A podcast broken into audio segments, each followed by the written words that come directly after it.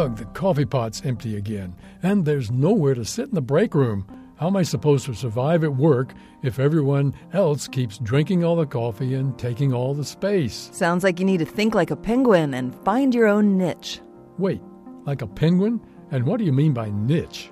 A niche is an organism's special slot in an ecosystem that allows it to coexist with other species. It's defined by the resources it needs to survive and the impact it has on its environment. Okay, but how do penguins come into this? Researchers in Antarctica found that two similar penguin species, chinstrap penguins and gentoo penguins, shared breeding grounds and a common food source, krill.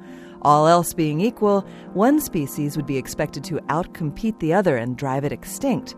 But this was clearly not the case.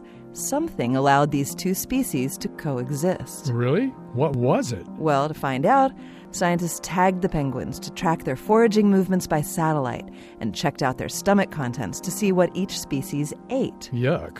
Hey, it was for science. They observed that chinstrap penguins ate only krill, but foraged both day and night and farther from the shore. Gentoo penguins fed on both krill and fish, but only foraged during the day and closer to the shore. These small differences in the two species' niches are what allow them to coexist. Clearly, animals need their niches to avoid going extinct. So, I guess you're saying, I need to get my own coffee pot? Maybe so. This Moment of Science comes from Indiana University. There are hundreds more Moments of Science on our website at amomentofscience.org. I'm Yael Cassander. And I'm Don Glass.